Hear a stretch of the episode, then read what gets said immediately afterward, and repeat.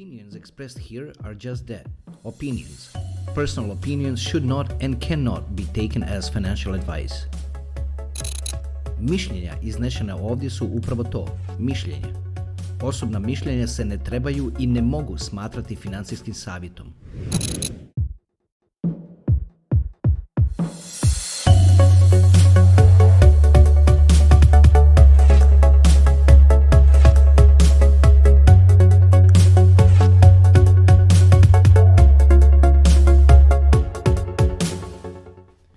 I evo nas, lijepi naši, nastavljamo dalje.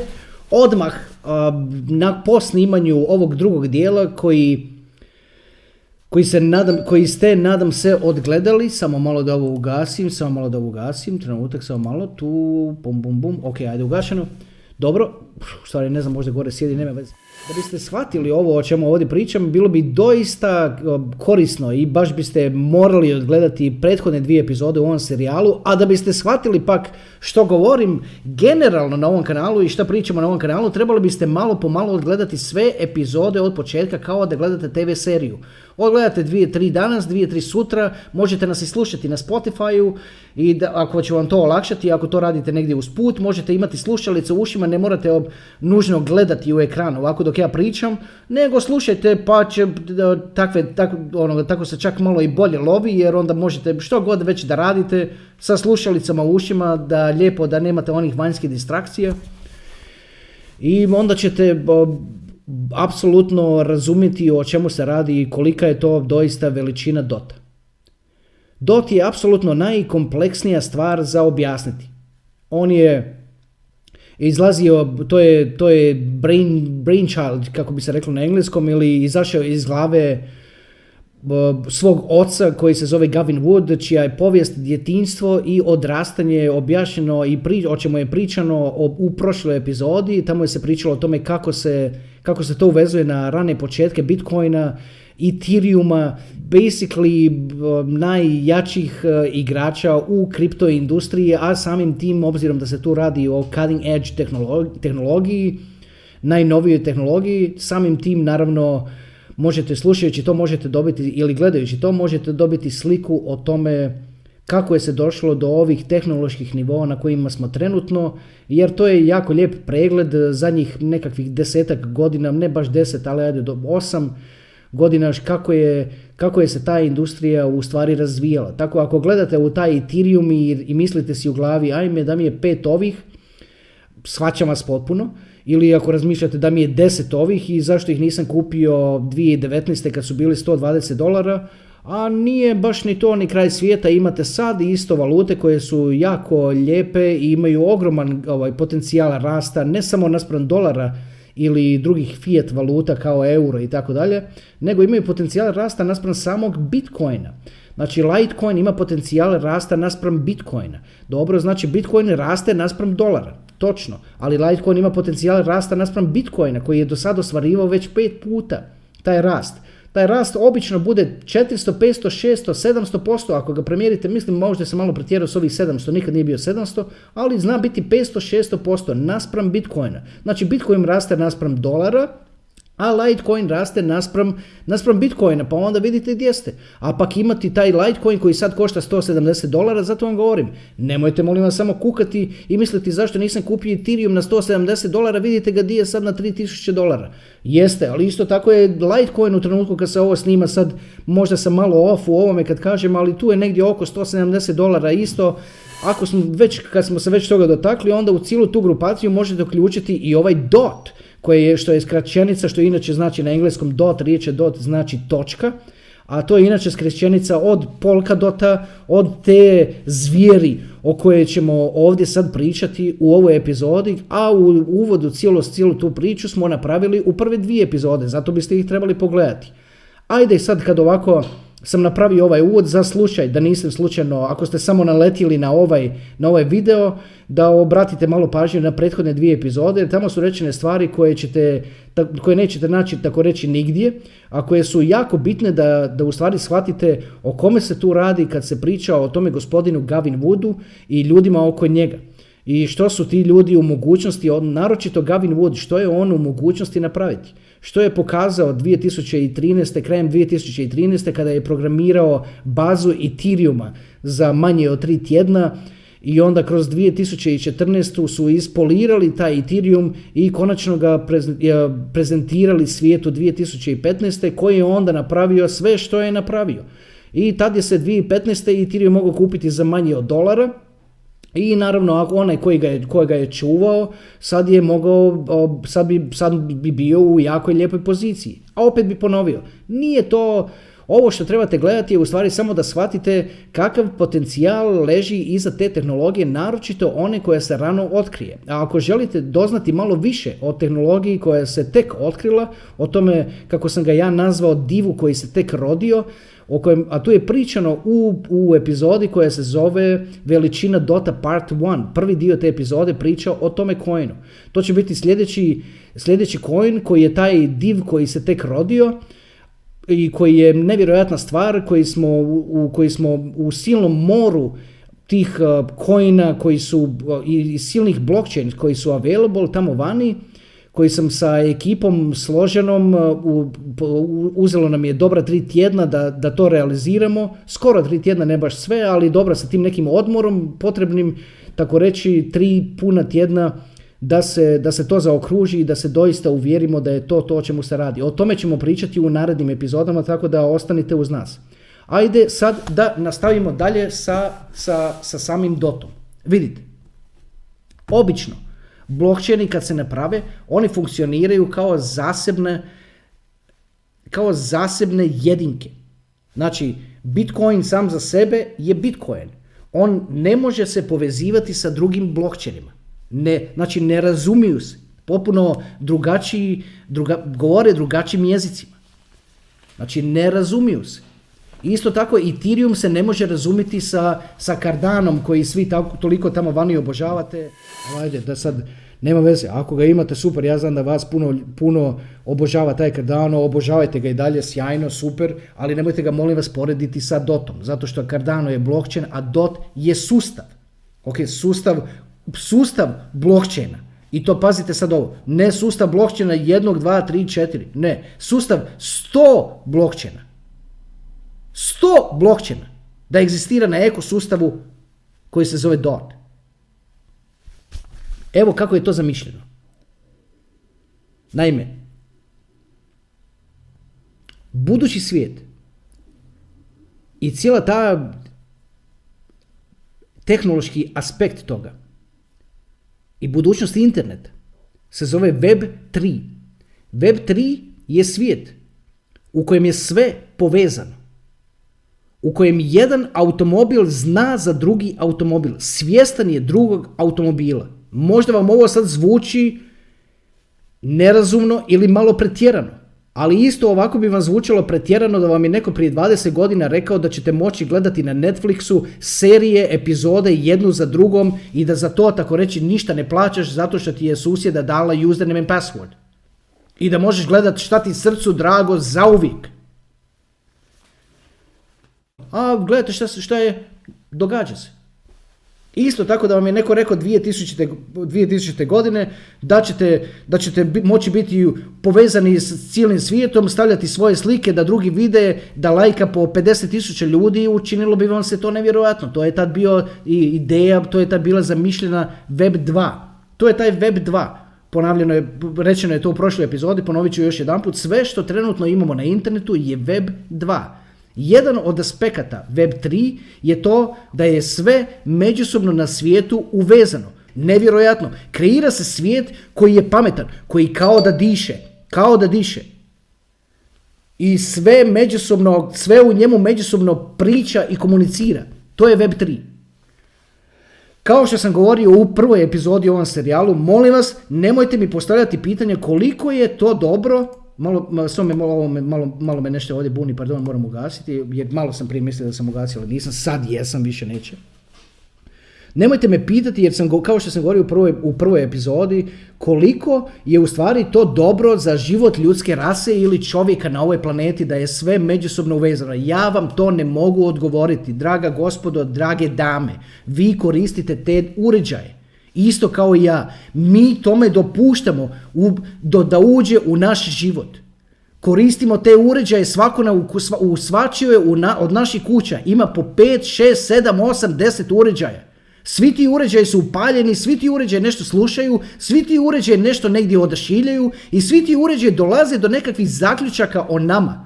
Ili ako ništa, odašiljaju podatke koji negdje drugdje, tamo nekim drugim kompjuterima, dopuštaju da analiziraju nas kao osobe i oni nas znaju i naučili su nas bolje od nas. Tebi možda neće pas na pamet da ćeš večeras imati ovakve potrebe da utipkaš onaj sajt što počinje sa P, a to nešto ono već unaprijed zna da ćeš ti utipkati taj sajt prije nego što ti to znaš sam. Tako da, razmislite, molim vas, sami o vlastitim akcijama i sami dođete do toga zaključka koliko je dobro da svijet bude toliko uvezan. Ja vam ne mogu odgovoriti na to pitanje zato što ja nemam mišljenje u vezi toga. Sve što vam mogu ja uraditi, ja vam mogu reći što dolazi. Zato što u tehnologiji sam od 1996. profesionalno od svojih ranih 20 godina i znam stvari ili dvije u vezi toga. Tako da vam mogu reći jer vidim i pratim, konstantno sam u tome, konstantno pratim ekonomska kretanja, geopolitička kretanja, stariju povijest, simbolizam svijeta, ko rukovodi svijetom, ko upravlja svijetom, kamo to vodi, zašto tamo vodi. Dobro. Ajde, ako ste novi na ovom kanalu, onda možda vjerojatno mislite što se tu tolik maši rukama, šta radi ovo, šta radi ono, a to je ono, sorry, takav mi je karakter, tako pričam, tako se izražavam.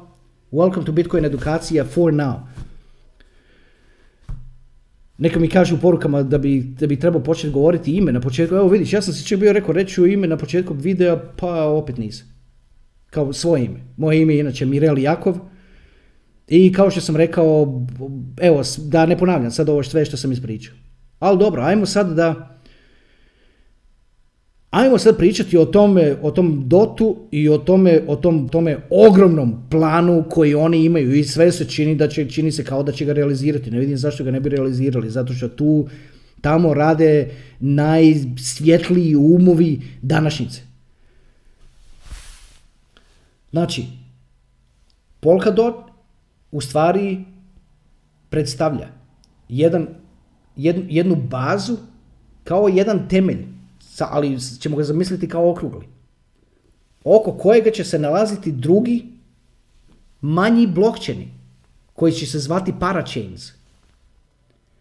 Ali da bi ti parachains mogli funkcionirati, da bi dobili svoj slot, da bi dobili svoje mjesto unutar, da budu jedan od tih 100, oni moraju sudjelovati u aukciji i u toj aukciji moraju reći koliko dot coina će staviti, drugim riječima platiti najam za to da imaju svoj slot. I kad neka tvrtka smisli nekakvu biznis ideju i želi biti dio Polkadot ekosistema, oni moraju položiti ogromnu količinu dota i moraju ga zaključati van cirkulacije, van opticaja. Znači da coin koji postoji na tržištu ne kupuju ljudi, između ostalog i ljudi, ali on je potražnja za njim je od strane velikih tvrtki koji žele imati te parachains. To je to što izaziva potražnju za dotom. To je to što izaziva da taj dot se tako ponaša. Ako pogledate druge altove naspram Bitcoina, vidjet ćete da oni sad većinom padaju. Ma ovaj ne pada, čoveče. Ovaj ne pada zato što ovi su jedva dočekali, te firme koje u budućnosti planiraju imati te parachains, jedva su dočekali samo da Bitcoin naraste dovoljno koliko treba da narasti, da oni izađu iz Bitcoina, da ga prodaju i da kupuju Polkadot, da kupuju DOT. Znači, shvatite, vi kad imate investiciju u DOT-u, vaš taj coin će vjerojatno od vas, kad ga odlučite nekad u budućnosti, prodati. Ili dio coina koji imate, ako ih imate ne znam koliko, ajde sad da bubnemo neki broj, ajde recimo okrugli broj 10. Ako imate 10 DOT, to će u budućnosti od vas vjerojatno kupiti neka tvrtka koja treba da budu parachain. Vjerojatno to od vas neće kupiti neki čovjek. Naročito kad to dođe do nekakvih ogromnih nivoa. Pazite sad ovo pak. Dopustit će se čak da obzirom da tvrtke ne mogu, sve tvrtke neće biti u mogućnosti skupiti toliko dota i kupiti toliko dota od ljudi, dopustit će se da tvrtke mogu iznajmiti dot od originalnih vlasnika. Zamislite sad sebe kao originalnog vlasnika 10 dot, a da nekoj tamo firmi treba 10 miliona dot i vi onda imate djelomično, dobijate profit od te tvrtke na osnovu svoga pologa. A coin ostaje kod vas u voletu. Znači ne šaljete ga njima, samo ga zaključavate kao polog zato što vjerujete u taj biznis model. I oni će se međusobno natjecati u tome tko od njih nudi vama, vlasniku DOT-a, veću nagradu za to što im što zaključavate coin u njihovo ime. Jer vjerujete u njihov projekat. Sad se možete pitati koji će to sad biti to potencijalni tamo projekti. Jedan recimo od tih projekata može biti što se obično naziva Oracle. Oracle je nešto što premošćava jedan svijet sa drugim. Znači riječ Oracle je najpoznatija po onom Oracle of Delphi. Znači Oracle of Delphi, mislim da Delphi to je u stvari iz stare Grčke. Gdje Oracle je bila osoba koja na jednoj strani priča sa Bogom, a na drugoj strani priča s ljudima. Zato se ovim blockchainima koji se naziva Oracle prepisuje to ime zato što na jednoj strani pričaju sa jednom stvari, a na drugoj strani sa drugom stvari. Tako da će na jedan recimo od mogućih tih parachains može biti Oracle koji priča sa Ethereum mrežom. I to mu je jedina svrha, da priča s Ethereum mrežom. Znači da kad DOT sustav nešto treba, on ide kroz taj Oracle i pita, ej, kakva je situacija u vezi ovoga pametnog ugovora na Ethereumu? I ovaj mu odgovori instantaneously. To je recimo jedna stvar. Druga stvar je jedan blockchain koji može biti smart cities. Koji može biti jedan od tih parachains. Sad, to se naziva Polkadot, cijeli ovaj sustav se naziva Polkadot zato što Polkadot je dizajnerski pattern, to je design pattern, koji, evo, nabacit ću ga na brzinu na ekran, ovo je Polkadot, znači ovo je termin kad neko kaže Polkadot, na ovo se misli se na ovo, na ovaj dizajn, da imate jednu cjelinu iz puno tih točki.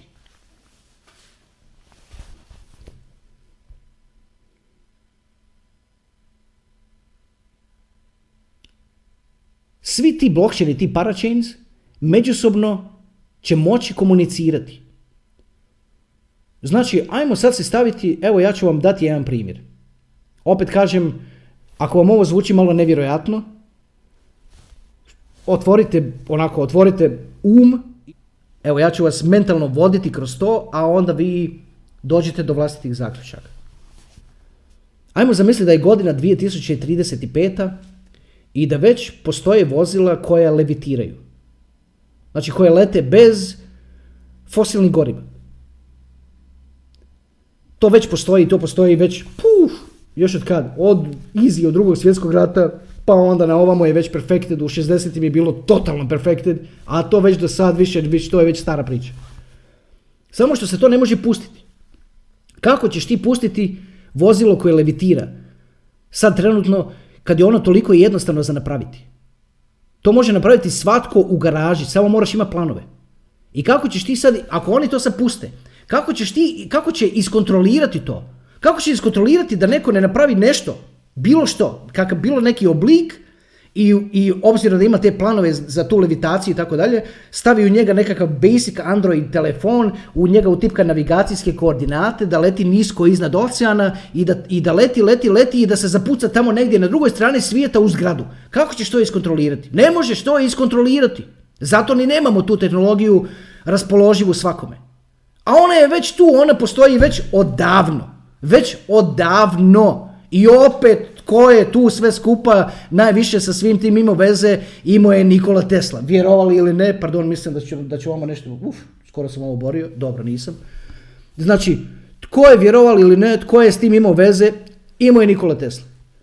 ono prvo što se priča za ono nekakvo leteće zvono i tako dalje, to je uzeto kroz taj Thule Society pa je izvršilo tamo, završilo je u ta doba tamo u ono da, ajde ne spominjem sad, uglavnom u drugom svjetskom ratu i to je to.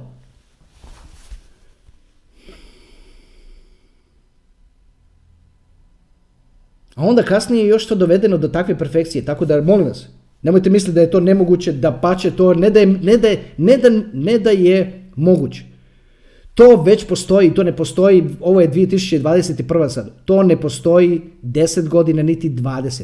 To postoji, koliko to izađe do sad, od tamo od 40-ih pa do ovamo, što je to?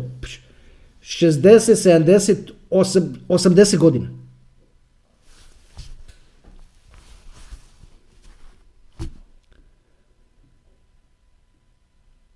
I zašto mi nemamo tu tehnologiju? Nemamo tu tehnologiju zbog ovoga što sam malo prije objasnio, jer se to ne može iskontrolirati. Pa imamo sad, imamo gusare dole iz Somalije. Ajde mi sad recite, što mislite da bi bilo kad bi gusari iz Somalije imali planove da mogu praviti levitacijske objekte bilo kojeg oblika, uopće nije bitno, i prijetiti drugima da će im se zapucavati u zgrade. Kako bi to bilo? Kako će se u trenutno geopolitičkom okruženju, kako će se takva tehnologija iskontrolirati? Ne može se iskontrolirati. I šta onda bude? Onda nema niko od nas takvu tehnologiju. U budućnosti kad se to na neki način bude moglo iskontrolirati, zato neki, ja isto nisam čovjek ono baš koji voli nešto kontrolu. Mada pače.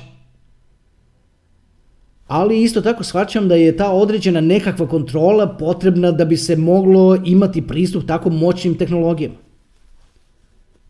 Tesla kad je napravio svoj toranj tamo u Wardenclyffeu, u New Yorku, i kad je napravio eksploziju ogromnu tamo u Tunguski s tim, onda je se malo zapitao, čekaj malo, pa ja sam ovo napravio od drveta s malo bakra i sa 10 ljudi. Pa ako ovi planovi iscure van, pa to će onda svaki idiot na svijetu praviti im neke tornjeve od drveta sa 10 ljudi bakra i samo će pucat po svijetu, tu. I na šta će onda svijet ličit?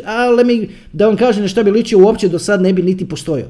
I zato je kad kažu, ako ste čuli nekakve priče da je Tesla, da su njemu srušili toranj, ma pustite, to su priče za malu djecu. Tesla je rekao, molim vas, maknite taj toranj, jer je znao što se s njim može napraviti. I uopće se nikad nije pobunio na to. Nikad se nije pobunio, niti je šta rekao JP Morganu, niti se ikad pobunio na to što su mu makli Wardenclyffe toranj, jer je znao, da ponovim još jedan put, s 10 svojih asistenata i malo bakra i drveta je napravio toranj koji može izazvati takve eksplozije. Utipkajte, ako slučajno niste čuli, Tunguska, baš tako na našem jeziku, eksplozija. I pogledajte slike šta je to napravljeno, to je porušilo, da se tako izrazim, pola Rusije, samo što tamo niko nije živio. E to je to kad je tehnologija ispred mogućnosti civilizacije da može to shvatiti ili da može to iskontrolirati. Tako je isto i stvar sa tim letićim craftom. Kakav god on bio oblik, uopće nije bitno da li to izgleda kao nekakav bus ili da li to izgleda kao nekakav automobil, man uopće to nije bitno kako to izgleda, bitno je samo da levitira, a levitira ko ništa i leti brzinom kakvim hoćete, zato što u stvari pravi oko sebe time bubble, kao nema otpora zraka, kao da ne postoji. I sad, zašto to spominjem? Znači, 2035. sjednete u takvo vozilo. I takvo vozilo trebaju ovako, šta mu sve treba? Trebaju mu koordinate, trebaju mu točni vremenski uvjeti od svukuda gdje će proći, treba mu da mu umjetna inteligencija izračuna kako će letiti, gdje će letiti, kako će sletiti, kako se to odnosi na svih drugih, a pazite ovo, umjetna inteligencija može postojati kao paračin na Polkadotu i hoće postojati kao paračin na Dotu.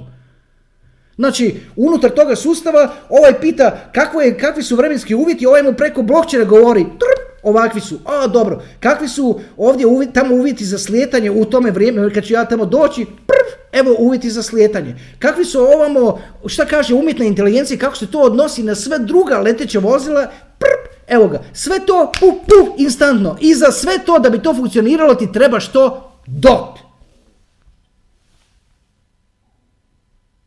Koliko DOT košta?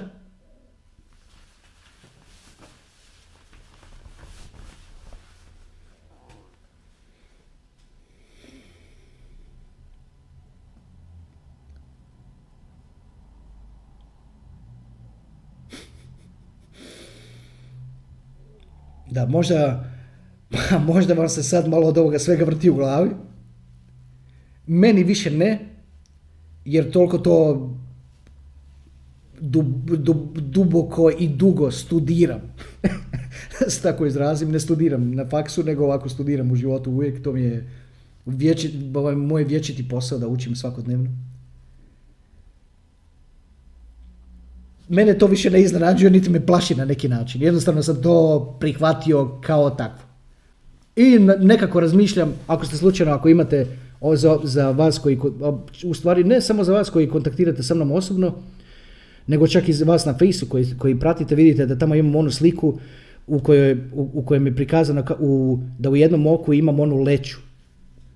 A ta leća, u stvari na toj leći se iščitava što god te zanima. Iščitava se što god te zanima.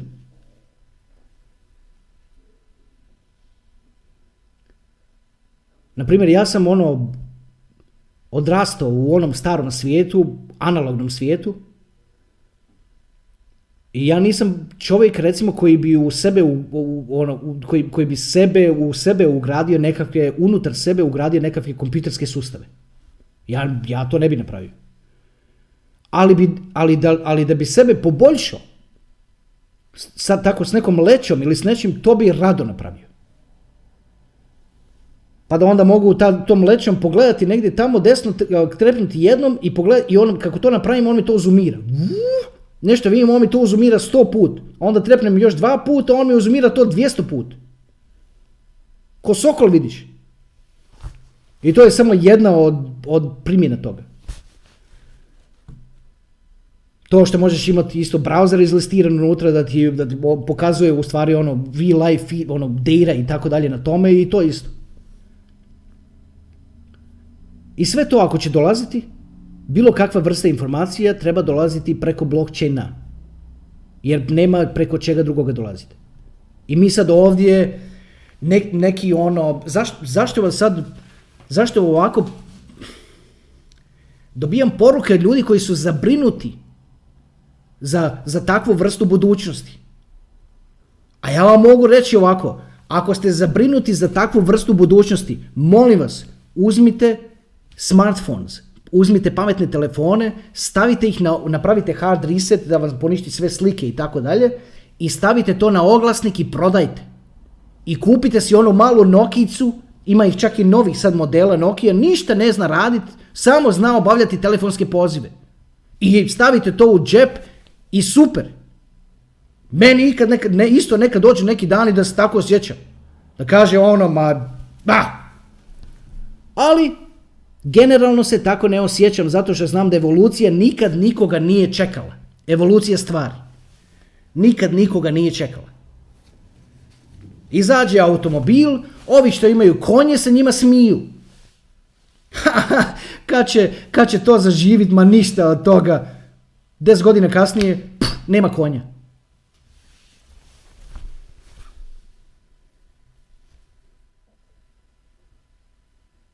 Opet bih još jedan put sad rekao, ajde sad pretpostavimo da ćete si vi sad nabaviti recimo 10 dota.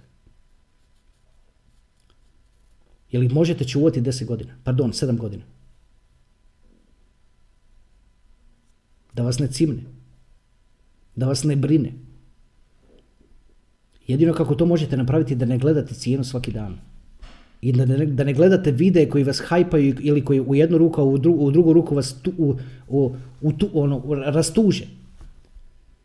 Jer onda ćete svaki dan prolaziti kroz taj ciklus kao onaj EKG srca, ćete prolaziti non stop gore dolje, gore dolje, gore dolje, gore dolje, i s cima će vas se, vrtit će vam se u glavi. Zašto to gledati non stop? Cijela ova stvar je stvar strpljenja, stvar da uzmeš što misliš uzeti i da vodiš normalan život. Da ne ganjaš ništa, čovječe, da ne gledaš videe svaki dan jer će ti dušu pojesti. Jer su napravljeni za to. Evo, prije ovog ogromnog rasta Bitcoina za koji smo mi govorili da će se dogoditi, jer smo znali da će se dogoditi, nismo znali zato što smo nekakvi vidovnjaci i tako dalje, nego zato što se te stvari se mogu iščitati, ljudi iz realnosti se mogu iščitati takve stvari. Video je izašao koji je izvukao nekakve strahove, nekakve iz 2017. godine i prezentirao pred svih vas. Na našem jeziku. Bacio im je taj strah pred vas, garantiram da niste mogli nitko od ko ste odgledali taj video, niste mogli, a imao je 3000, 4000 pregleda u jednom danu, da niste mogli spavati, garantiram. I šta od toga? To je strah koji je recikliran 350 puta do sad. Da ste pitali mene što o tome mislim, ja da mislim da je to nešto bitno, ja bih na pravi epizodi rekao da je to nešto bitno, dragi ljudi. Nemate me uopće šta pitati što je to, što mislim o tome. Ako ništa ne govorim o tome, to vam je jasno što mislim o tome, ništa. Jer to su stari reciklirani strahovi.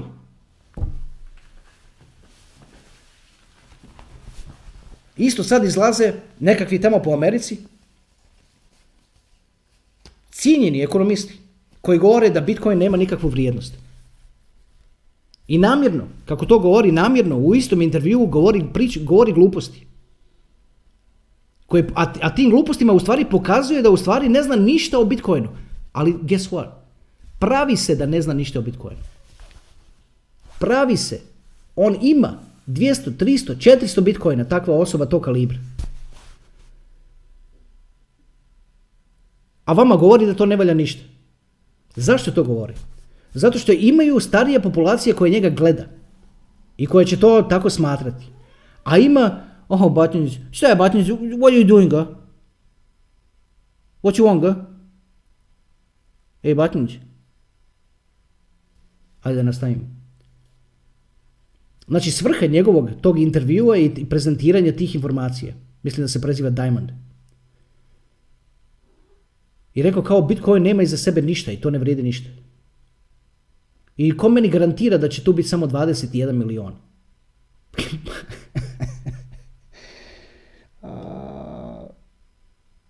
To su argumenti koji se totalno love na mozak ovih preko 60 godina. Tko ti garantira da će biti maksimalno 21 milion? Znaš ko ti garantira? Rudari industrije koje danas vrijedi preko 1000 milijardi. Jer Bitcoin prije 2 dana je ponovno prešao taj limit da vrijedi više od 1000 milijardi. To ti garantira da neće biti više od 21 miliona. Jer bi se svi ti rudari morali na svijetu složiti da će početi procesirati drugačiji softver u kojem nema zapisano da je 21 milion maksimum. A kad će se to dogoditi da se to napravi? Nikada. Nikada. Zato bih vas molio da prihvatite. Bitcoin će se rudariti do 2140. godine.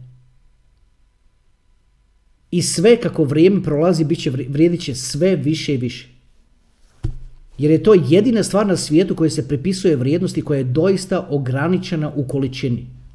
Doista ograničena u količini. Jedina stvar, a da joj se pripisuje vrijednost.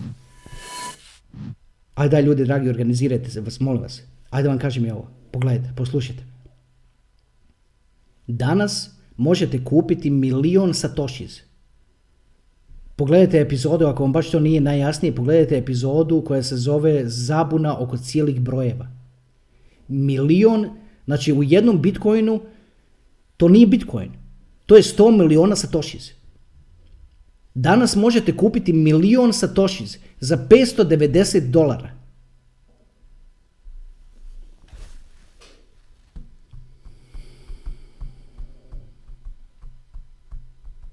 Milion. El Salvador država to već koriste te satoshi kao sredstvo plaćanja. Kroz Lightning Network. O kojem ćemo pričati u jednoj od budućih epizoda. Jer je fenomenalan. Mene čak iznenadilo. Baš je ono, non stop me iznenađuje. Taj Bitcoin me non stop iznenađuje.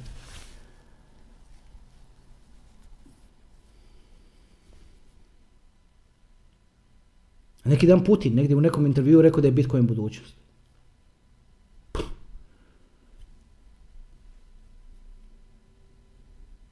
Pa Brazil će isto uskoro uvesti Bitcoin kao sredstvo plaćanja. pa dot na kojem će raditi cijeli budući svijet, u kojem vi možete imati djelomično vlasništvo samim posjedovanjem toga coina koji se zove dot. Znači, možete imati djelomično vlasništvo u projektu. To nije tvrtka, zato što nije tvrtka, nije tako organizirano, nego je organizirano kao projekt. Ali projekt na kojem će funkcionirati budući svijet. Jer da bismo imali sve ove tehnologije koje su u jednu ruku tako atraktivne, tako egzotične i tako dalje, za koje misli se da eto tobože ne postoje i tako dalje, da bismo imali pristup tim tehnologijama, sve se mora raditi verifikacija i autentikacija putem blockchaina.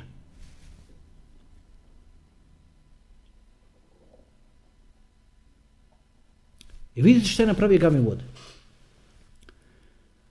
On unutar DOT-a nije koristio sustav niti koji se zove proof of work kao što je Bitcoin, niti je koristio sustav koji se zove proof of stake, kao što planira sad početi uskoro Ethereum i ova hrpa drugih novopečenih blockchaina koji su izašli i uzimaju vam vaš pravi kripto.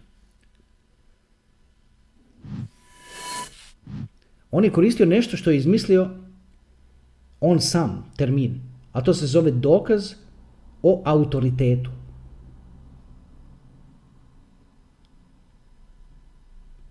I to se sustavu, sistemu jako svidjelo.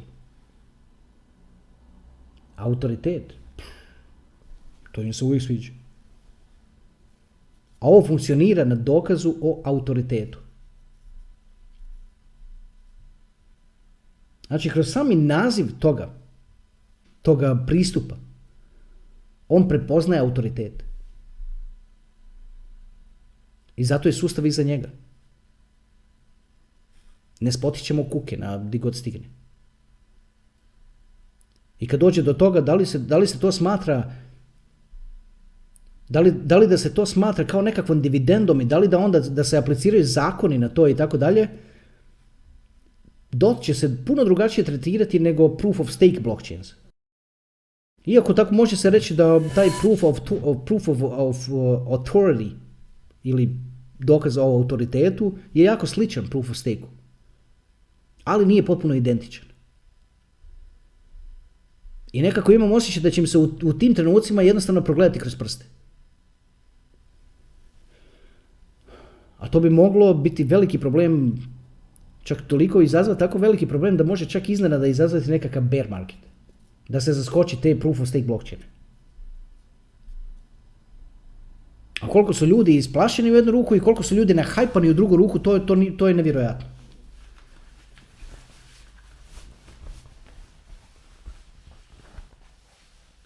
Ako su zelene one candles, pokazuje rast, svi tamo trče. I tamo trpaju pare. Ako su crvene candles, svi od tamo bježe. Popuno drugčije od onog što bi trebalo biti. Bitcoin se trebao kupovati kad je bio na 30.000, kad se sve crvenilo. Ili na oko 40, kad je nama postalo jasno da to je to. Uvijek govorimo oko, zato što 10.000 na Bitcoinu to nije ništa. To je oko. Odnosno okolo. Ne oko kao oko tu, nego okolo. Oko 10.000 to nije ništa. Evo, čak ni na ovim nivoima sad trenutno to nije ništa. Isto kao što ni na dotu nije ništa, da li je $40 ili je 30 ili je 28 ili je 25 ili je ovoliko ili onoliko, to nije ništa. Zašto to nije ništa? Pa pogledajte cijenu od Ethereuma sad, gdje se nalazi Ethereum, pa sad malo razmislite. Nemojte mi sad samo molim vas zaskočiti u komentarima i reći ajme što ti tu uporediš to cijenu Ethereuma sa dotom, znaš ti koliki bi trebao biti market cap od dota pa da to on dođe do te cijene. Market cap od dota, pa koliki je trebao biti market cap od Bitcoina 2015. godine? Ili 2011. godine? Pa da je neko rekao da će biti 1 trilijon market cap. Ko bi to mogao povjerovati? Znači, ako se radi o digitalnom zlatu i nečemu što će služiti kao novac iz početka, a onda biti nešto što će služiti kao rezerve iza novca, onda je to Bitcoin. Ako će nešto služiti za infrastrukturu i tako dalje, pored svih ovih ostalih slobodnjaka, to je dot iza kojeg stoji nešto, ne znam kakva sila stoji, sistem, šta stoji iza njega, uglavnom on se čini kao da jednostavno uvijek je na površini kao nekakva loptica. Staviš ga pod vodu, iskoči. A ovi svi drugi kao da čekaju da se napušu, pa da onda pomalo izađu na površinu. On, čim ga pustiš, on iskoči.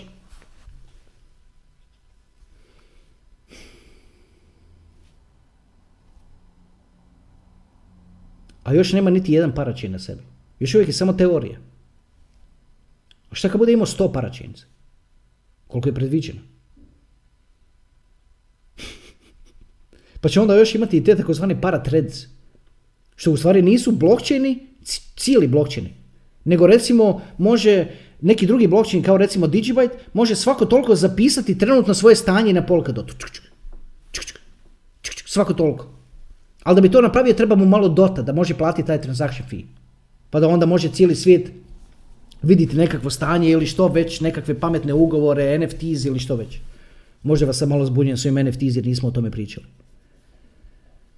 Zaboravite to da sam uopće spomenuo, pričat ćemo o tome malo po malo. Kao što sam rekao na početku kanala ovdje, mi kao da čitamo knjigu od 300 stranica, sad smo možda, ajde da ne govorim, neću ništa reći u vezi toga na kojoj smo sad trenutno stranici, jer neki će biti tužni zato što smo toliko malo tek prešli, a neki će biti tužni zato što, ajme, brzo će kraj, takve stvari, nećemo to tako razmišljati uopće. Kao što sam rekao u jednom komentaru, kraj nikad neće doći. Najviše ćemo pričati kad dođe vrijeme, kad se dođe u ber.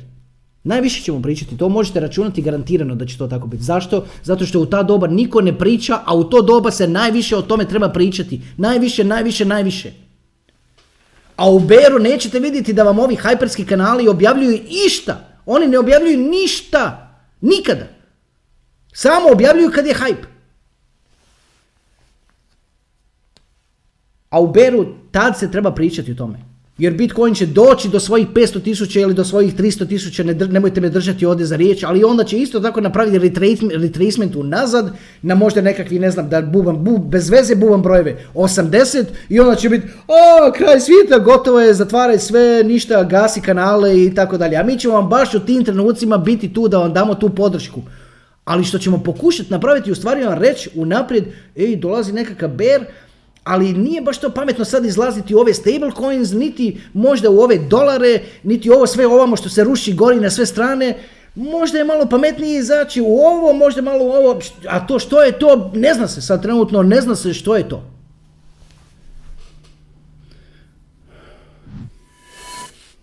Da li ovo sve nešto može ugroziti ili uništiti? Može. I zato vi trebate ne pretjerivati sa svojim kripto investicijama. Molim vas, nemojte to raditi, dragi ljudi, nemojte da vas to zaskače previše, nemojte biti lakomi, za to uopće nema potrebe.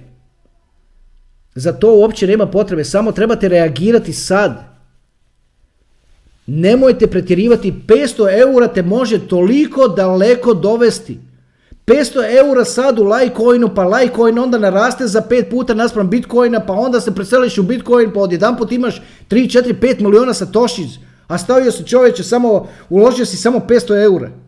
Pa isto to možeš napraviti sa 100 eura, isto to možeš napraviti sa 5000. Ali nemojte, molim vas, ako ne možete toliko potegnuti, nemojte se pretrzavati, uzimati od života i trpati u kripto. Ne možete to raditi, kripto nije money machine. Jedini koji su zaradili su koji su čekali ljudi 7 godina. Ili oni na početku svega toga koji su, njima je bilo 3-4 godine da čekaju jer ih se željelo nagraditi što prije. Šta je batnica? Sorry, sad ću doći. What is it, batnica? What's going on? What's going on, girl? Oh my god, dead cat. Okay, go in. Čujem. Evo me. Ajde da pomalo završimo.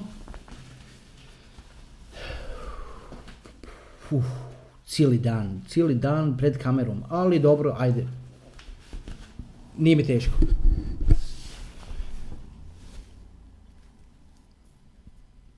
Da vidim, da bacim oko samo Nijedan put nisam pogledao u noc. Da, evo sad mi je to tek palo na pamet. 3 ove epizode nijedan put nisam pogledao u noc, da imamo samo. Ajde, daj da ovo još kažem pa da završim. Dobio sam poruke prije neki par tjedana, čovjek mi pita, ovako me pita. Ej, jel to one wallet što ga ti reklamiraš?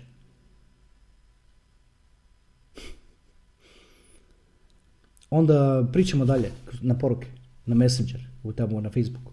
Kaže, ej, jel to onaj coin što ga ti reklamiraš?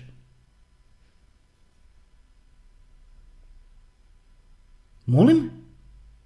Da ja nešto reklamiram?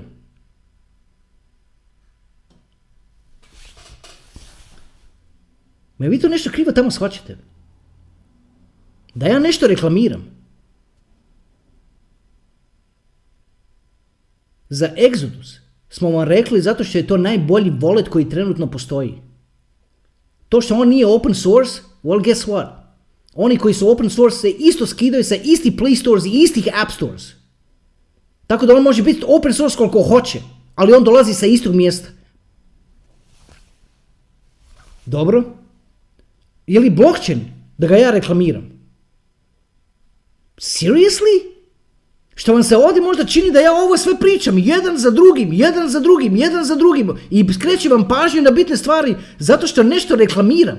Pa što vi mislite koliko ono, što doista ima ljudi koji takav imaju osjećaj da ja ovdje nešto reklamiram?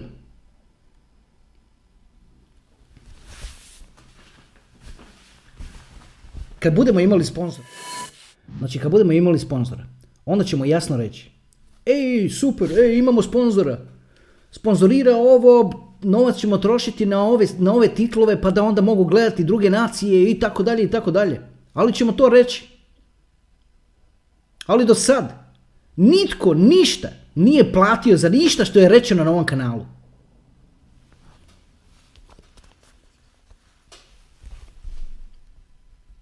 I on me pita, ajde na prvu. Ajde ono ništa, zanemarim ja to, ajde ono, zabunio se čovjek pa je tako se izrazio. Ma ne. On se u drugoj rečenici opet isto izrazi. Da ja nešto reklamiram. Kao da ja reklamiram Digibyte. Molim? Molim?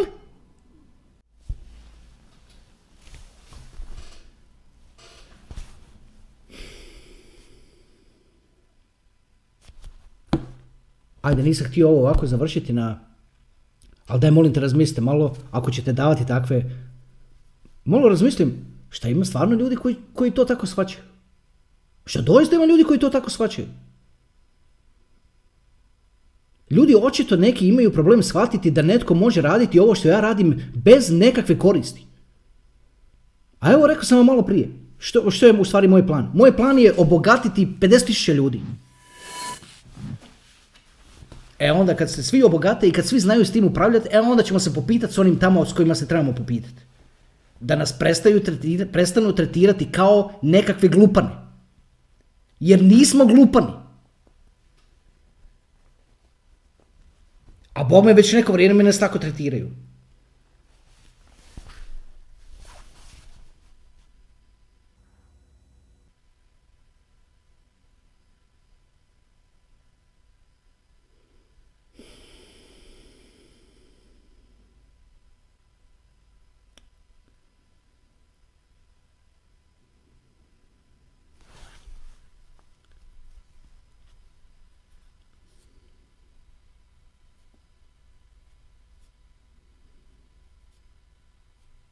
Dođi ovamo,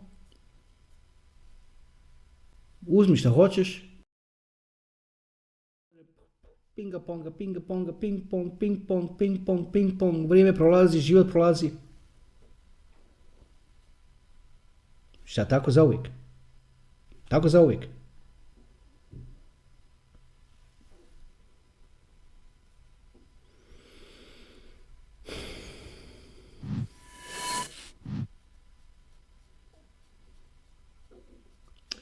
Dobro.